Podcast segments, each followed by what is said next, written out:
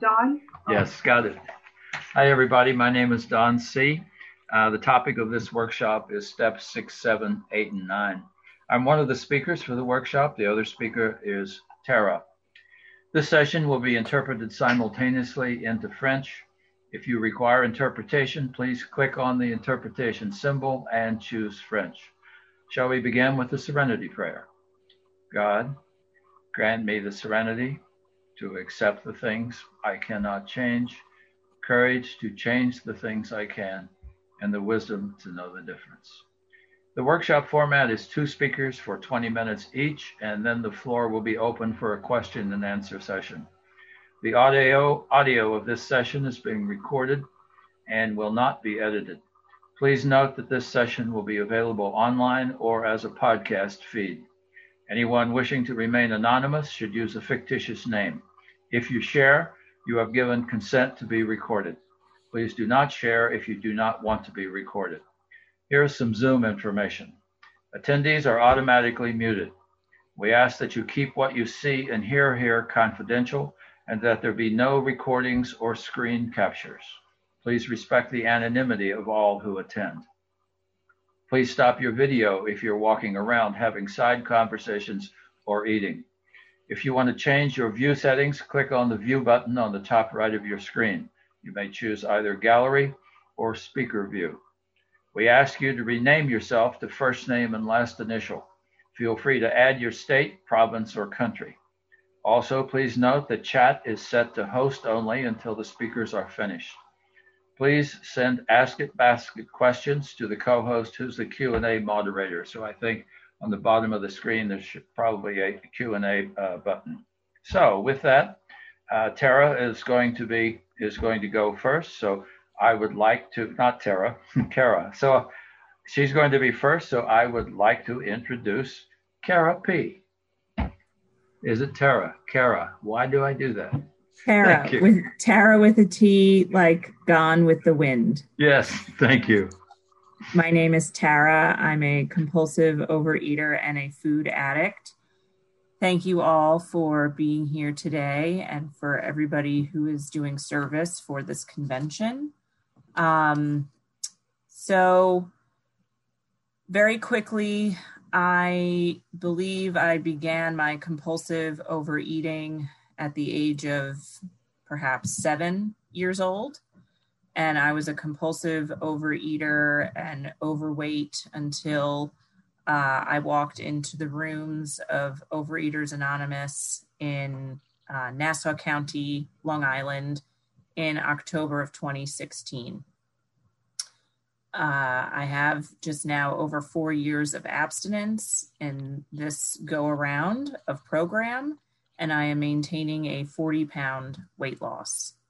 I have a home group, I have a sponsor, and I have two sponsees who I work the 12 steps with. Uh, and most importantly, I have a power greater than myself today, which is not food. So I know that the topic of this workshop is steps six through nine. I will very quickly say that it is in working steps four and five that I learned what my defects of character were. And in doing those that inventory and looking at myself and then having to become honest with myself, another human being who in my case was my sponsor, and with my higher power who I call God, I was able to uncover things about myself uh, that I can now see were leading me to eat and leading me to believe that food was my higher power instead of the higher power that I choose to call God today. My defects of character uh, were things that uh, once I looked at on paper and turned over to that other person and God, as we learn in step five, they're not great things. They don't make me feel very good. But for so much of my life, I was using them to cope with the world and life on life's terms because, as I always say, it was not until I walked into the rooms of Overeaters Anonymous and another 12 step fellowship that I've been uh, abstinent in for now over 10 years that I had the blueprint to life, that I had a plan or a way to live life. Up until then, I was living very much in self will and on self reliance. I believed that I had to choose and I had to fix everything in my own brain. And nine times out of 10, the solution was pick up a substance, pick up food, stuff it down, avoid, and act out in what I now call and recognize as these character defects. So when I got to step six, it, it asks me to become entirely ready to have God remove all of these defects of character. And so the first few times I've worked this step, I saw that I had to list out what those defects were. And I put down things like gossiping, I put down things like selfishness, I put down things like anger, irritation, impatience, all of these ways that I behave and perceive and move within the world when I am in my disease, when I'm in my ism, when I am am sick and suffering. And to be very honest with you, there were some of those defects that were so ingrained into my personality and to who I believed I was that I was not entirely ready to have God remove those. And also, to be quite honest, there were some defects I did not even know I had.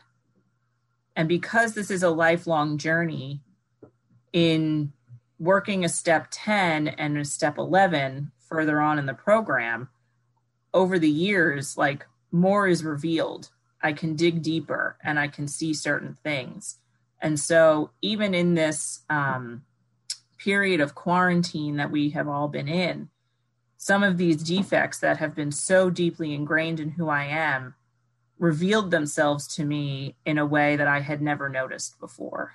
So I've heard in a meeting recently that step six and seven is a continuous journey and part of my process. And in uncovering and discovering defects still within my abstinence years into program does not mean that I have done anything wrong or that I am bad at program. It means that I need to continue to rely on my higher power. And it's a way for me to remain connected to my higher power and develop that relationship further over time. It means that I am growing. It means that I am doing something right, which is what I tell my sponsees um, because once I have more awareness around these defects and behaviors, uh, I can continue to ask God to remove them. So I had that first list of defects. Some of them I was very ready to get rid of because I did not want to live that way any longer. Much like when I was so desperate and I walked into the rooms of Overeaters Anonymous, I did not want to live in the food any longer. And so once I uncovered and understood what my defects of character were, I said, some of these, yep, I am ready. Uh, I do not want to have them. But it says in uh, our OA 12 and 12, and I have the first edition here. Um, it says that we are powerless over each of our defects of character, just as we are powerless over the food it will be up to a power greater than ourselves to remove them from us. We can't do it alone. So so much of this program is is we and that is not just we meaning me and you and our fellows and my sponsor, but it's we, me and my higher power. And it also says here in this chapter that it is a spirit of willingness to change, which is the essence of step six. So I had that list and I, I said, okay, I, I'm ready to, to have God remove these defects of character.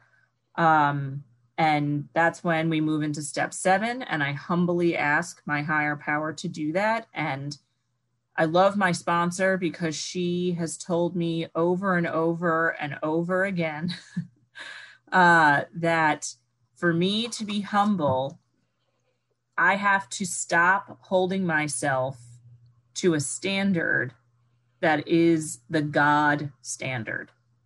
So, again, for having these defects, that means that I am human. It means that I am right sized in the world. And because I have to ask God to remove them from me, means that I have to stop playing God. I had to do that first in step three when I made that decision to turn my will and my life over to the care of God. And again, now in step seven, I'm saying, not only do I trust that you can take away the, the food obsession from me, but now all of these other parts of who I am that keep me sick and suffering, that cause me harm, and that cause harm to other people. I need your help, God, to remove these from me. And that's when uh, my my humble request is in the form of a prayer. And I love the step seven prayer in the big book because uh, it says, help, you know, remove these defects that I may be of maximum usefulness to you and to my fellows. And so as I get into clearing away the wreckage of my past, this is about being open and of maximum service to other people because so much of my disease keeps me isolated and separate from other people. And the beauty of the 12 steps is that in developing this relationship with a higher power, I am then enabled to, to look people in the eye and to be a part of humanity and to be of service to other people. And so, yes, I ask God to remove those defects, both so that I can feel better, but ultimately it's so that I can be of service to other people, that I am no longer living in my self centeredness, that I'm not self reliant and constantly thinking that I have to fix this and figure this all out on my own. And in asking God to do that, that frees me up. It takes me out of Tara and it, it allows me to be here with you all and to be present to the people in my life, both my fellows in the rooms, my family, my friends, uh, my colleagues, everybody that I come into contact with. And so that blends very beautifully into step eight, which I appreciate is really just a list. so it's a list of people who I believe that I had harmed. And I look back to my fourth step to start this list and some people who I didn't have a resentment against, I was able to recognize that I harmed. So I started with my fourth step list, but then I had to add some people to that as well. And um, again, because this is a we program, I went over that list with my sponsor. Again, I don't have to, and I should not do any of this alone. and I put the people that I believed I had harmed into three categories willing, meaning like willing right now to make that amends, maybe willing, and not at all willing. And I reviewed why I thought I harmed those people with my sponsor as well.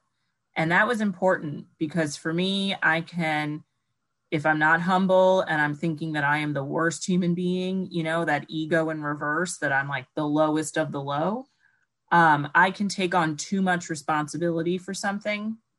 And my sponsor was able to help me navigate whether or not my perspective was right and to say, yep, that is somebody that you had harmed. Or sometimes it was, nope, that's not a harm you caused. And instead, the amends has to be to yourself and not to be in a position like that again. So it was very important for me to to review that list and you know um, again, God bless my sponsor. For the people that I was maybe willing or not at all willing, she just said, pray for the willingness to be willing to be willing. Like as many steps out from the willingness that I needed, just pray. And for the ones that I was willing, we moved forward and I started to make those amends. And I would write out uh, a script essentially who it was, what the harm was that I had done. And I was able to take that responsibility from my fourth and fifth step and from learning what those defects were. And the beautiful thing about the amends process is that not only was I able to take responsibility for my part in those circumstances and those situations with folks, but I was then able to say how I was going to change because the amend is not just an apology, but it is how am I going to change and be different in this relationship or in this situation going forward. And again, that that healed a lot of my underlying issues, which are uh, fear of people and an inability to form real relationships with people in the world because I was hitting, I was hidden uh, for so many years behind the food.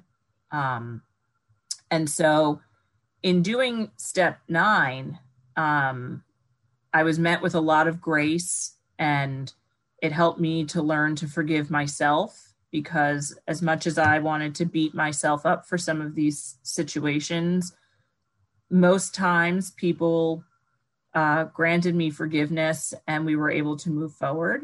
In some situations, that was not possible. Uh, and that's okay too, because I did the amend, you know, to keep my side of the street clean. And the freedom that comes from that is that if I walk into those people on the street today, if I bump into them on the street, I'm not crossing the street to dodge them, to get away from them.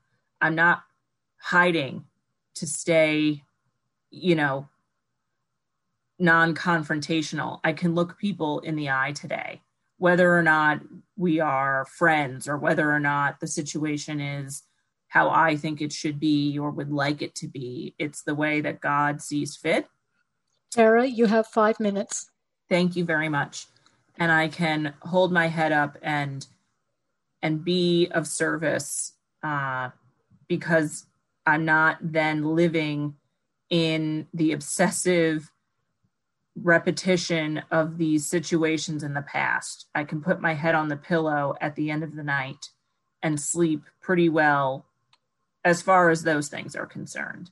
I have anxiety and worries about other things, but I'm no longer rehashing old arguments or or problems from 10, 15, 20 years ago. They are now at rest. And the amend as well had to come financially. I had stolen food um, in other people's homes and from other places uh, throughout the course of my eating career.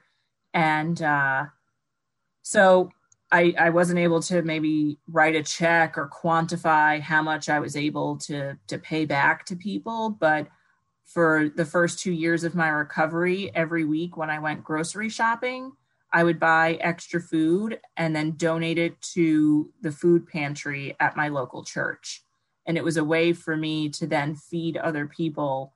Uh, and I made sure that I bought food that was uh, healthy for them and that I was not stocking the food pantry with uh, foods that would have been my trigger foods, but foods that would nourish and, you know, uh, provide nutrition to people who were falling on hard times.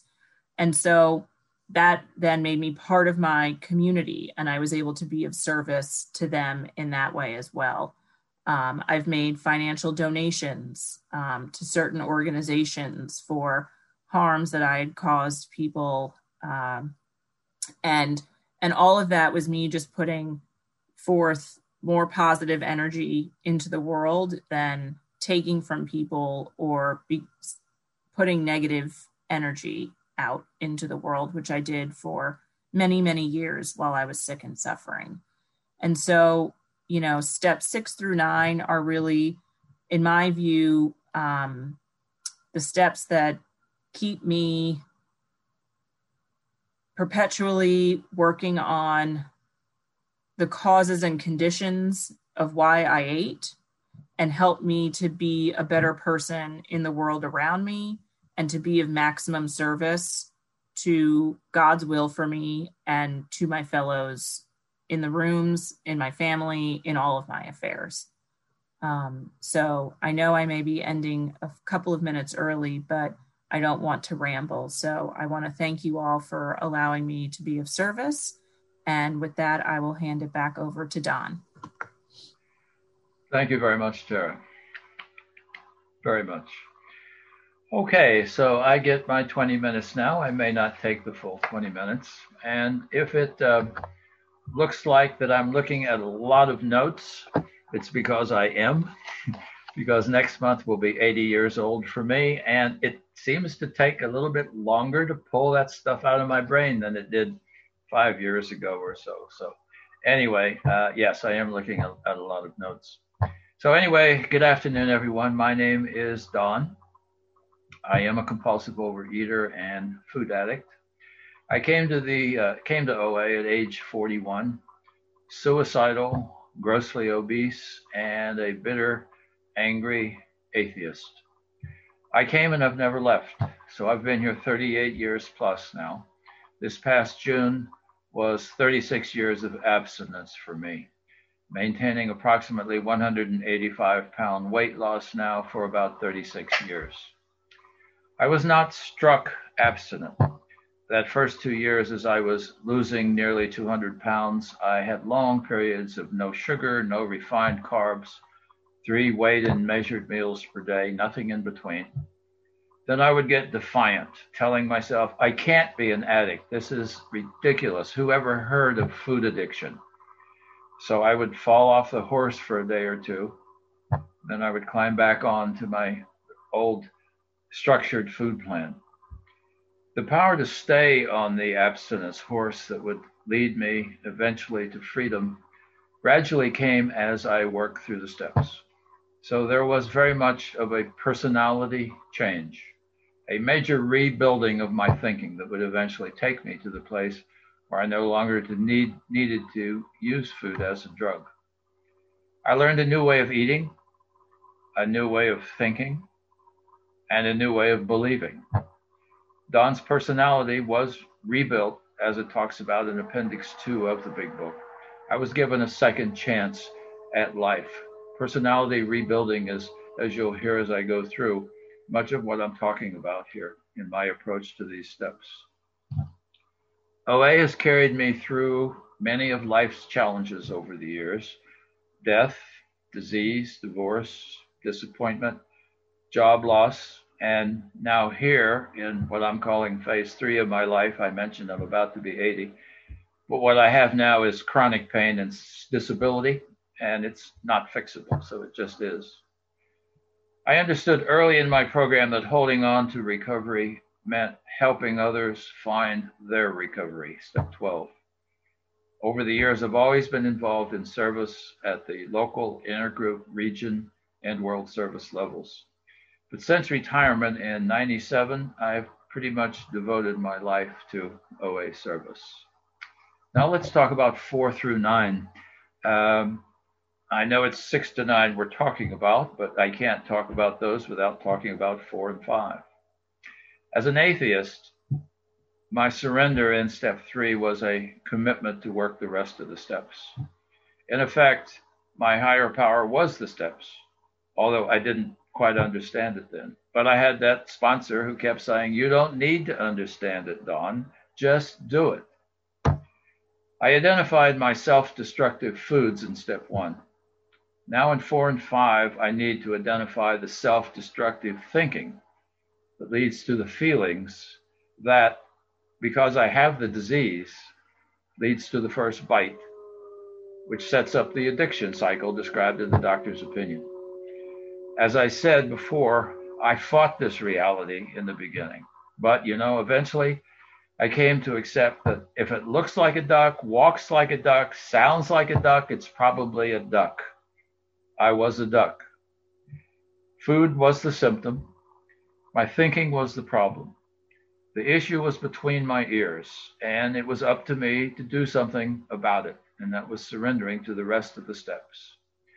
The process for me was identifying the self destructive traits in four and five, defining the solutions in six and seven, and then start practicing the solutions with God's help as I understood Him.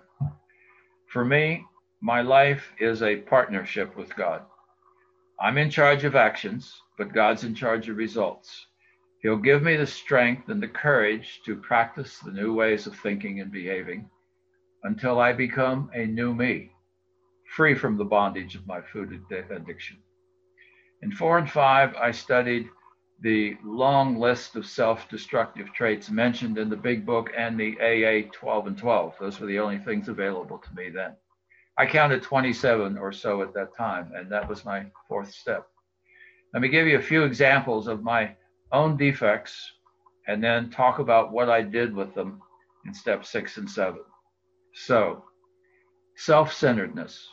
I imposed expectations, shoulds, and oughts on people. I wrote the script in my head for the way things ought to be for you and for me. If others would simply think and behave as I know they should, then I would be happy and they would be happy. The truth, of course, is that since no one follows my script, I was always unhappy. Blaming, self pity. It's all their fault. I have the wrong spouse, the wrong parents, the wrong kids, the wrong education, and the wrong job. Poor me, poor me, poor me. Blaming was really very useful, and that it kept me from looking at my part in things. Fear. Fear of what might happen. Fear of conflict, fear of criticism, of failure, of not good enough, of being old, poor, sick, and alone. Phoniness. If you really knew who I was, you wouldn't like me. Therefore, I was constantly pretending to be what I thought would make you like me. Perfectionism, setting standards for myself impossible to meet, thereby dooming myself to always feeling less than or a failure. Perfectionism is, of course, driven by fear, one of the so called stepchildren of fear. Pride, afraid to ask for help because I might look weak afraid to show you who I really am, afraid to open myself, afraid to become vulnerable, always guarded. Some other examples of wrong thinking that came from my childhood. My worth is dependent upon what others think of me. Not true. I need everyone's approval to be okay. Not true. Self sufficiency is a virtue. Asking for help is weakness. Not true. I am a prisoner of my culture. I can't change. Totally not true. In six and seven, I'm going to start replacing my self destructive thinking and acting with healthy and productive thinking and acting. This is the core of my recovery, this personality transformation that I talked about, as defined in Appendix 2. A personality transformation, a new life. My job in six and seven, in my experience and the way I still do it today, is to identify and start practicing the new thinking and acting. I've come to believe that I act my way into right thinking, not think my way into right acting. There is no magic wand that I can see that's going to touch me and transform me. I see this as a cooperative venture with my higher power. He'll help, but I must do the footwork and show that I'm truly willing to work at becoming all that He intends me to be. So we're partners. Here are some real examples of my personal part in six and seven as I practice it. Controlling expectations. Okay. Practice letting go of expectations on others. Stop imposing shoulds and oughts on them. Stop writing scripts in my head for how things are supposed to go. Practice tolerance. Practice live and let live. Accept what is. Work on changing what can be changed, mostly me, of course, and accepting what cannot be changed. Accept my human limitations and others' limitations. I'm not in charge. I'm not God. I can't control others, but I can control my reaction to others. Blaming. Practice taking responsibility for myself and my actions, past and present. How I feel is up to me. How I feel is up to me. Really hard for me to understand, but it's true. I am not a prisoner of what they think or do. I'm not a prisoner of my past. So recovery is not dependent upon my past or on others, but on my relationship to myself and to God. It's not what happens, but how I react to what happens. Guardedness, hiding out, false pride. Practice letting people in. Let them know how I really think and feel. Practice making myself a little vulnerable. Phoniness. Practice being who I am and think rather than being what I think will get me approval or applause or keep me out of conflict. Anger and resentment. Practice acceptance of what is. What is, is. Practice forgiveness of myself and others. Practice live and let live. Remember that resentment is poison to me. Fear in general. Practice faith, even if I'm only acting as if sometimes. Practice faith in a higher power, and eventually faith will displace fear. That is my experience. Cultivate people, places, and things that nurture my soul and build my faith. Fear of failure. Practice courage, practice doing it anyway, practice just doing it. Fears vanish as I do things I'm afraid to do. excessive concern about what others think of me. Well, practice knowing that my worth is based upon what I think of me, not what others think of me. Practice feeling that God loves me unconditionally. Do things in my life that allow me to respect myself. Accept that disagreement does not equal personal rejection. Perfectionism, believe that I'm not a mistake because I make a mistake. Believe that because I'm human, I cannot do everything perfectly that I will make mistakes, that I'll do some things well, some things okay, and some things not so well. So accept my humanness and my fallibility. Practice balance, practice accepting average as okay. Another tough one for a perfectionist. Accept accepting average is okay. What about the willingness to change that step six talks about? My approach is to ask what are the implications of the new behaviors or the new thinking? What are the risks? Are they worth it? Can I face and deal with what might happen if, for example, I start speaking up at work? Or I start telling my spouse how I really feel? Those are real examples from my own history. So, to summarize my six and seven, I identify my solutions to each of my shortcomings and then I begin practicing the new ways. God, with my cooperation and willingness, will eventually transform my character defects into assets. That is my experience.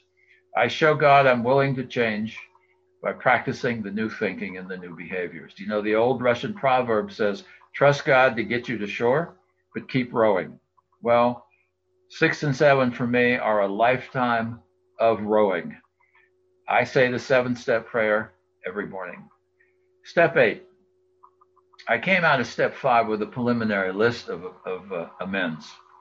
Now it's time in eight to work with my sponsor to solidify that list and get ready to clean up my past. What is harm? The literature says that harm can be physical, emotional, spiritual, mental. It can include such things as lying, cheating, stealing, being irresponsible, being critical, dominating, uh, or selfish. It also reminds me that we're talking about actual harm here, not simply thinking bad things. I'm also reminded that the process includes everyone I've hurt, even though they may have hurt me. I also need to remember that I'm not doing this to make others feel better. I'm cleaning up my side of the street to free me from the bondage of the past. The second part of step eight, after I've made the list, is developing the willingness. If I've laid a good foundation in steps one to seven, which I, th- I think I did, it may not be a problem for you. It was not a problem for me. It is a problem for others. But the OA 12 and 12 on page 62 notes that I can be willing to do something even if I don't want to. And my old sponsor must have written that. I don't care if you're afraid to do it, do it anyway. Part of willingness comes from forgiveness. Before I'm truly ready to sincerely make amends the, for the hurts that I've inflicted on someone, I need to forgive those to whom I'm preparing to make amends for the hurts they may have inflicted on me. I can't make amends to someone who I'm still holding a grudge against. They'll sense my feelings. It won't do me any good to say I'm sorry and walk away still angry.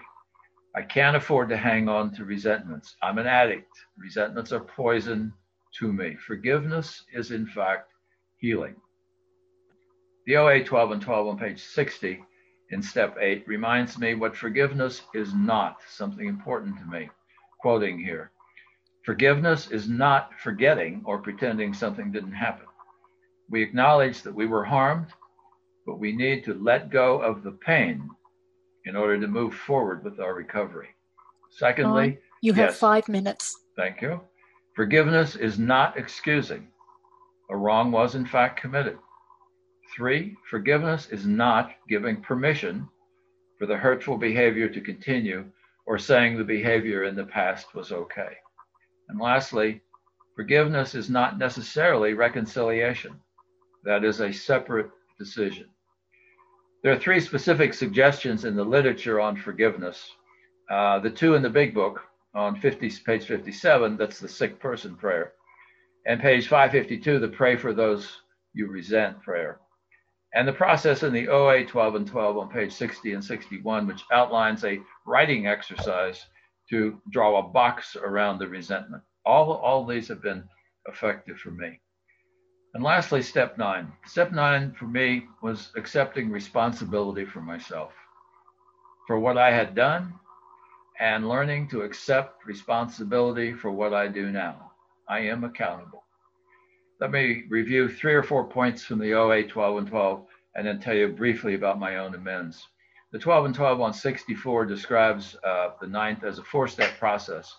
Quote, in making amends, it says, we'll need to one, acknowledge the specific harm we've done, apologize, make appropriate restitution, and lastly, change our behavior toward them in the future.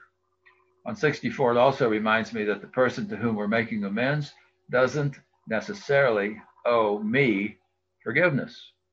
Again, quoting, we must let go of any expectations. They have the right to hold grudges. They had they don't owe us forgiveness and we don't need it. We don't need it to complete step nine. On page 65, we're reminded that we're there to clear off our side of the street, not take their inventory. Again, quoting, we should avoid mention of things they may have done to provoke us. Having forgiven these people in step eight, we now stick to the things we did to cause them harm. Very often, certainly in my own case, the right approach was living amends, uh, again, quoting from 65, we complete our amends for our wrongful actions of the past by changing our actions in the future. This is especially important when making amends to ourselves and those people close to us whom we repeatedly harmed by our patterns of behavior. The words we say to them will not be nearly so important as how we act toward them from now on. We also reminded on page 79 that we make direct amends for our actions rather than for our feelings. We don't go to someone and say, I'm sorry I've disliked you all these years. That's inappropriate and will only inflict pain. One last point from my experience on eight. You and your sponsor have agreed in step eight who you'll make amends to. Now write the script and review it with your sponsor. Never, never, never do eight and nine without an experienced sponsor. You can end up doing more harm than good. Step nine for me enabled me to fully let, step nine, eight, and nine uh, enabled me to fully let go of yesterday, the past, and live in today. The guilt and the shame about the past are all gone. I began my own ninth step in 82 about nine months into the program when I was 41. Mine was not a long list. I was a cash register honest person all my life, a people pleaser, a seeker of or a seeker of strokes, which meant going to any length to avoid hurting people. I was a wonderful practitioner of conflict avoidance. So I didn't hurt a lot of people with overt actions. Mostly, I only hurt those closest to me. That included amends to myself, to my parents, to my two children, to my employer, to my wife, and to three others. What about amends to me? By abstaining and living the design for living laid out in the steps, traditions, tools, and slogans, I am making living amends to myself for all the damage that I did to myself. What resulted from this ninth step process of cleaning up, clearing up, and taking full responsibility for my actions was freedom, as the big book promises, as the OA 12 and 12, as all 12 step programs promise. Freedom from the past, freedom to move on and live my life, freedom to no longer need to use food as a drug. I like being free, and I'm going to continue doing whatever I need to do to hold on to it. But of course, that's the subject of the next workshop 10, 11, and 12. So thanks for listening. I'll close there. Perfect timing, Don. All right. So we're going to open up for uh, Q&A now. We'll now open the floor for a Q&A session. Uh, the chat is open. Please type your questions in there the question and answer moderator will read out the questions to uh, Tara and myself, and we will give our brief answers. I think no more than three minutes. Um, and so we are open for questions and answers. Okay. Uh, thank you both for your sharing. The first question kind of mentioned Don. I, I don't know if Tara might have an answer as well. Uh, the question says Don said he was an atheist, but it now seems he is not. Is there recovery for atheists in OA? Totally, 100%. Absolutely. Uh, my vision of higher power now, I have about 25 synonyms that I use for higher power, but it doesn't make any difference. The main thing that I know is that I'm not God and I'm not in charge and that I have to do my part, but there seems to be something deep inside, as the big book says, it's ultimately deep within ourselves that we find something that is there to help give me some strength, to give me courage, and sometimes give me answers. So, back to my partnership thing. It's a partnership with this thing that I choose to call God now, but it could be called a lot of other things higher power, higher self, intuition, soul, whatever. Makes no difference. It's just important that I gave up trying to run the world. I am not in charge. I can't do it by myself. Okay, Tara, did you have anything to say? Sure. I I was not an atheist coming into the rooms. Perhaps I was agnostic, but I do know fellows uh, in both fellowships who call themselves atheists and they are all living the 12 step recovery way of life and they have all had that obsession removed and uh, whether or not they are using the steps themselves or the fellowship itself um, but very similar to don's response so long as they do not put themselves as the one in charge they have found recovery Great. Thank you both. Um, uh, this is to both of you. Was there an amends you were afraid to make?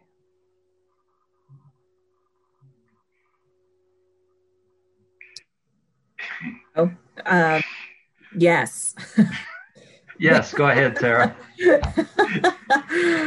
yes, there was, and there, and this one in particular, I had put off for couple of years, quite honestly. I because I was afraid to make it. I um and by chance I had been working at a restaurant uh, about 90 miles east of where I live now. And I was a hostess at that restaurant. And one evening, this person truly just walked right in front of me. She she was coming to eat at the restaurant that I was working at, and there was no way or reason for us to be in that same spot at the same time. Um, and she had a very long wait for her table because it was a, a beach town and high season. And so, because I had become willing in my eighth step to make this amends, I prayed for the strength. And while she was waiting, uh, I asked if we could talk, and I was able to make the amends to her. But it took me a number of years in program to find the courage to do it because I was afraid. Um, but you know god presents opportunities in my view uh, opportunities will continue to present themselves and it's you know like uh, the idea of the partnership it's then up to me to to take the action and to to do it but um you know there's been a lot of peace since i did so. Um i don't know if afraid is the right word uh nervous or well, it was to my kids. Uh, I had teenage kids at the time, and um, they had suffered from my stuff uh, for a number of years, and these obviously were had to be living amends, as I as I mentioned.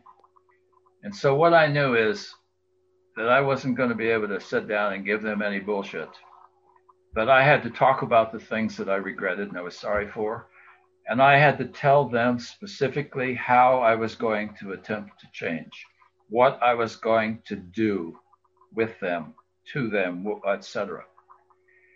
And I knew that meant I had to be to- totally honest and I had to mean it and I had to commit to do it. And so it was a little scary. I did it, of course, individually. Uh, one was th- four years older than the other. Um, there were tears all around, of course, and um, but that was the beginning. This is a lot of years ago, obviously. That was the beginning of rebuilding a relationship with my own children. With my own children. That was a very, very big deal. And it worked. And all these years later, I know it worked because they trust me with the grandkids. And the grandkids call me up looking for advice and counsel, like yesterday, for example. So it worked. And the ninth step was the beginning of putting things back together. It was a very, very big deal. And um, I think I've pretty much lived up to what I said I was going to do. So hard. Okay, here's another question. Um, guilt from my past continues despite working the steps vigorously. What work would help to relieve me of this guilt? As I uh, as I said, I'll, I'll, just say what I said before: the um, uh, forgiveness of self. Uh, guilt is forgiveness of self. Shame is a little bit different, or or anger at others. But guilt at, at uh, self I just have to come to grips with the fact that I am, in fact, human, and I am a human being, and human beings make mistakes, and holding on to that is poison. It is doing me no good to hold on to that and screw up today and live in that. It does me no good. So give it to God. God is willing to take whatever I'm willing to give. Forgive myself because if I can't forgive myself, maybe I'm saying I'm better than everybody else and I'm not really a human being. I'm some kind of God, which is bullshit. we are equal. We are just human beings. We make mistakes. So I had tremendous guilt about some childhood and teen stuff. When I sat in that fifth step and totally was honest with another man for the first time in my entire life, I was 41 years old, it went away. And so it, it worked for me. Uh, I can't hold on to it. What I did, I did. But holding on to the pain only hurts me. And if, if I'm hurt and I've got it, then I'm affecting other people around me negatively. And that's not what God wants for me as far as I can see. Okay, thank you. Another question What is the routine that you do to keep your emotional recovery clean? Go ahead, Tara.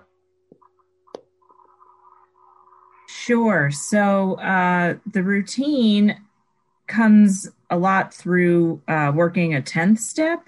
So uh, it's in, and I'm not perfect in terms of a, a an every night review, but certainly uh, throughout the day when I can feel my emotions becoming very strong one way or another, I can spot check and check myself. Uh, oftentimes, I run through sort of the checkbox of my fourth step worksheets of, uh, you know, what part of self feels threatened right now, uh, what is this impacting, and kind of run through that in my brain. Uh, typically, I can call it back to fear and then I pray on it. Uh, sometimes I, I can't in the in the moment think to do that. And so on those days where when I really feel sort of off emotionally, I will do a written 10th step. Uh, and in doing that, I can then identify which defects of character I was living in or acting out on uh, in that moment or for that day or over, you know, the course of a couple of days. Uh, and, and then I turn that over to a sponsor and I pray for the strength and the willingness and the ability uh, to do differently tomorrow. Um, and very much like what Don had shared uh, during his talk on the steps, it's then how can I do something differently the next day? Or how can I, um, you know, what actions can I take that are counter to whatever defect it is that I've uh, uncovered. So it's a lot of, you know, reflection, being honest, sort of turning that over to somebody, and then prayer and repeat. I'll add uh, onto that, Beth. Um, I have a very, I have a, a process that I've been doing for hundred years. It seems like it's, I called it my daily disciplines or my daily treatment plan, and that's basically every day, every day, every day, 10 and 11, every morning there is the reading, there is the looking at all of these things that we've talked about. When I say the seven step prayer in the morning, I always add at the end of it, you know, I say specifically, God, and here is my journal for this morning. And I wrote after the seven, specifically, God, help me today to live in faith, acceptance, surrender, love, and service. Um, I have in front of me every morning list of things that I'm looking at, and what I look at depends upon what's going on in my life. But as you might have gathered from my, my share, there's always two lists in front of me. So this is a, a uh, 10 step inventory, you might call it, uh, that I do in, in one form or another every day. So it says, How am I doing living in faith rather than fear and worry and anxiety? How am I doing living in surrender rather than trying to arrange life to suit me? How am I doing living in forgiveness rather than animosity? How am I doing living in gratitude rather than self pity and the poor me's? So this is always in front of me. And being who I am, this analytical person, I actually have check marks on here so that I kind of grade myself. I'm a little hard on myself here uh, all the time as to where I am. Because I concluded long ago that I have to keep growing that if I start, if I get complacent and don't start taking my spiritual and emotional temperature every day, I go backwards. It's like going up a, um, a down, es- walking up a down escalator. I have to keep moving and doing and growing. And this is the way I have found it to be successful all these years is to just keep doing it. So it's, you know, it's essentially 10, 11, and 12 every day, every day. I keep looking at these things. I can't get complacent. That's why I call it my daily treatment plan. Uh, my propensity is to wake up uh, in a dark place. It very often happens. That's that's genetically seems to be a genetic thing with me. All of my father's brothers, my father and my brother all suffered from deep depression, and I seem to have inherited that. So my entire life has been one of fighting this negative, depressive type thing. It's in me. So I don't do drugs. So I use the program. and this is the way I do it. I can wake up in a very, very dark space, go to that chair at 6:30 in the morning or so, and sit down and start doing my work. And I do 10th in the morning as opposed to uh, night, as the big book suggests. Uh, sit down, read, write. I do affirmations. I say the prayers, etc. And I go through this process every day. And I'm retired, of course, so I can take as much time as I want. So the minimum is, say, 30 or 40 minutes. Uh, not everybody obviously can do that, but that's what I have to do every day. When somebody's asked me, How have you held on to recovery all those years? This is it. This is my daily treatment plan. I must do this every day in order to stay free. And I like free. Thanks. Okay, there are other great questions, but I think it might be time to end the meeting. We're going to end by 3.30. No, this meeting lasts until quarter to four. Oh, sorry, misread the schedule. I can ask more questions.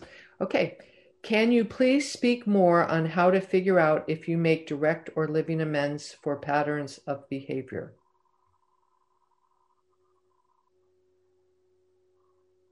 Sure. So uh, this is where it was very important for me to review this with my sponsor uh, because sometimes I thought that uh, direct amends was necessary, uh, but in reviewing the reason why, it would become clear that my motive might not have been uh, what the actual intent of an amends was.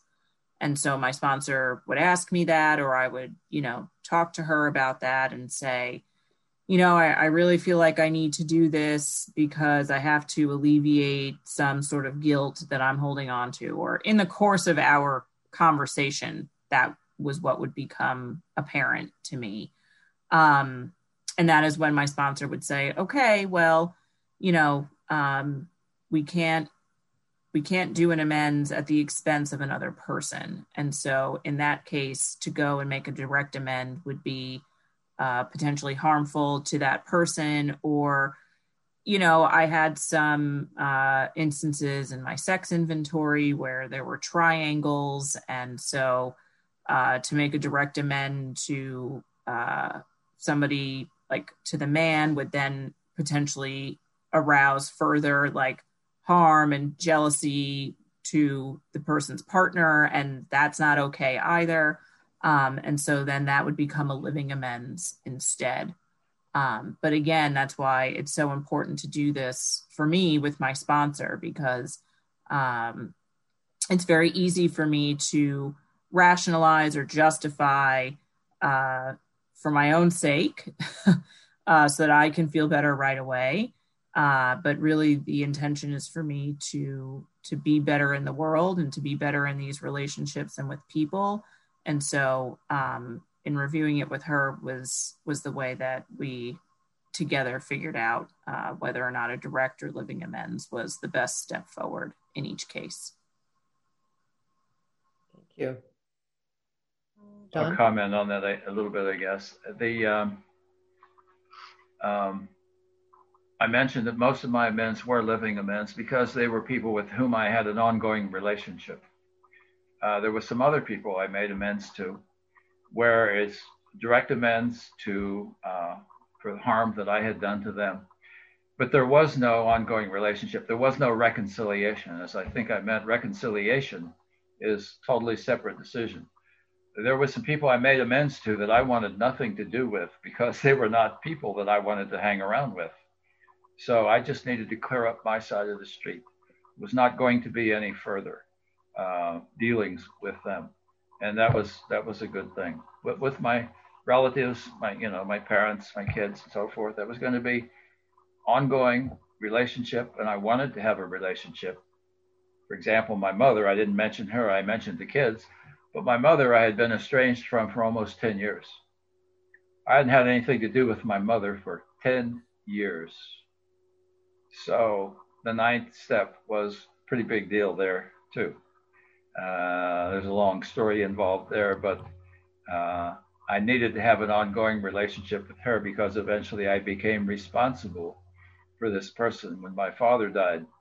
I then had responsibility for my mother, who was mentally ill. Uh, um, for 19 years, I was a caregiver. Uh, so uh, that's a long story that involves anger and resentment and amends and anger and resentment and amends. It's never over. Things happen. We live life. Stuff happens. Okay, we clean it up again and we keep moving forward. I wish life were nice and easy and not messy. And all we had to do was these steps one time, and then we became saints and everything was wonderful. But that's not reality, folks. that's not the way it goes. So um, that's all I have on that. Great. That uh, leads into a, a question that came in that says, uh, as you go through the steps as long timers, do you find your amends list change? Your amends list changes? I'll just give you a short answer. Um, what amends? If you're practicing these principles in all your affairs, mostly amends don't come up. Discussions may come up and disagreements, but I learned to talk about things and disagree with things in a patient, tolerant, kind, loving, respectful way. And I haven't actually made amends for a very, very long time. End of comment. I'll uh, I'll jump in just to say that um, yes, my my list has changed in that the people that I made that first pass at uh, back when I was when I went through the steps the first time, um, I've not had to make that amend again because in turning over the defects and continuing to live in the steps, I have changed. There have been moments where I slip back into old patterns and I live with my parents now. And there are days when I, you know, come upstairs and I have to amend how I'm behaving in the household. And some days I just do it and I don't say anything. And other days I've had to say, you know, um, I was inappropriate or that was not cool. and uh, I need to, to move forward. Uh, and I will say that recently, uh, in the last year, I made an amends to a sponsee uh, because of a way that we were talking to one another. And I had not been very tolerant and patient in my uh, approach with her. And the next day, when we speak every day, when she called me, I started the conversation to say, I owe you an amends uh, for the way that I uh, spoke to you last night. And that helped build our trust in working with one another moving forward. Um, and so, yeah, I mean, the list changes in that I develop new relationships over time and I'm going to make mistakes in those relationships. And so for me in order to keep them healthy and growing and keep people in my life today, I will eventually have to make an amend at some point. Um, and then, like with those closest to me, you know, like they're just kind of going to always be on the list. it's just a matter of how quickly I can recognize it and be honest and, and try better. Great, thanks. Uh, the next question How do we make amends to parents who have passed away?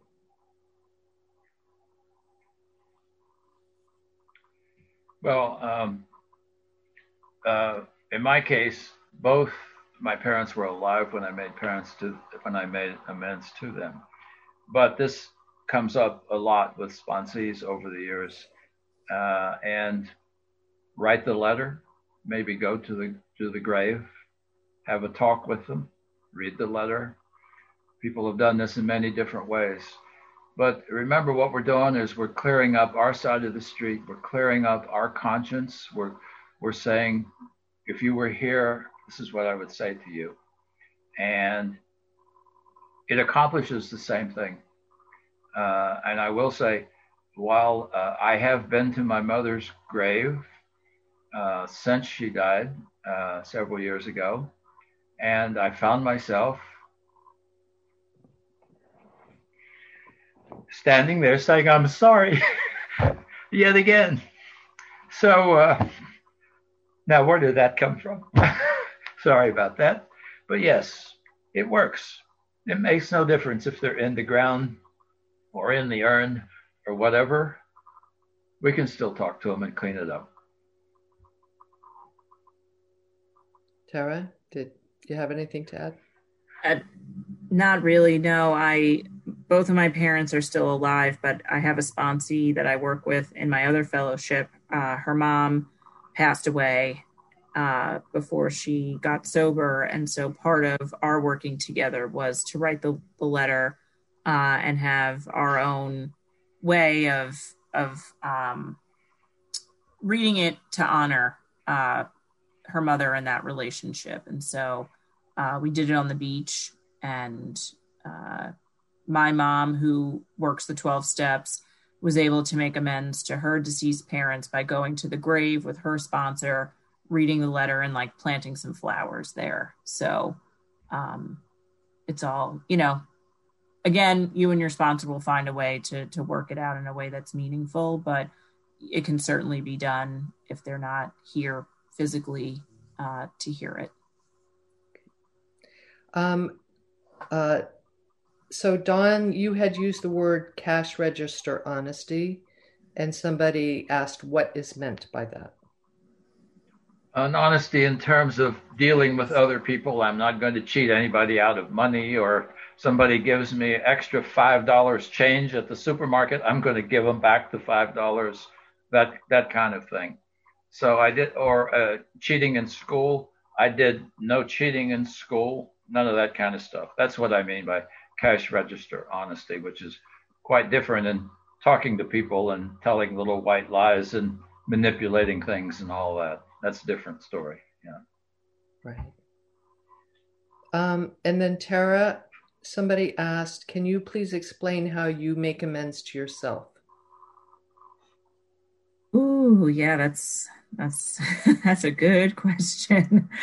Um, so first and foremost, I make amends to myself by staying abstinent, by continuing to come to meetings and working with my sponsor and working with my sponsees. So just staying abstinent and staying in the program is the first way I make amends to myself because it's this new way of life. And by not picking up no matter what. I do not harm myself with the food the way that I used to. Um, in other ways, I've had to make amends to myself by not getting involved in certain unhealthy relationships or patterns in relationships. Um, primarily, I mean, uh, with men and intimate relationships, I've had to identify uh, patterns in the past that have been unhealthy for me, but also in friendships uh, and not taking on a role or continuing on a role that in a dynamic that is unhealthy for me.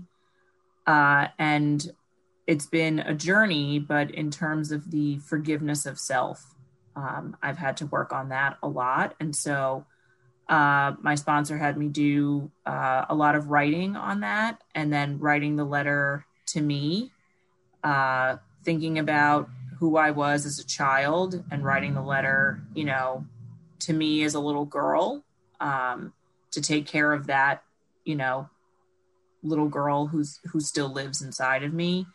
Um, and finally, you know, I think as I had mentioned, you know, during this quarantine period, uh, some of my old defects came up that I hadn't been living in for a very long time. I was um, really overworking myself and had sort of eliminated any boundaries between like time for me, time for others, time for my job. And so a big amend to myself is in establishing boundaries that put in that leave me the time to take care of me.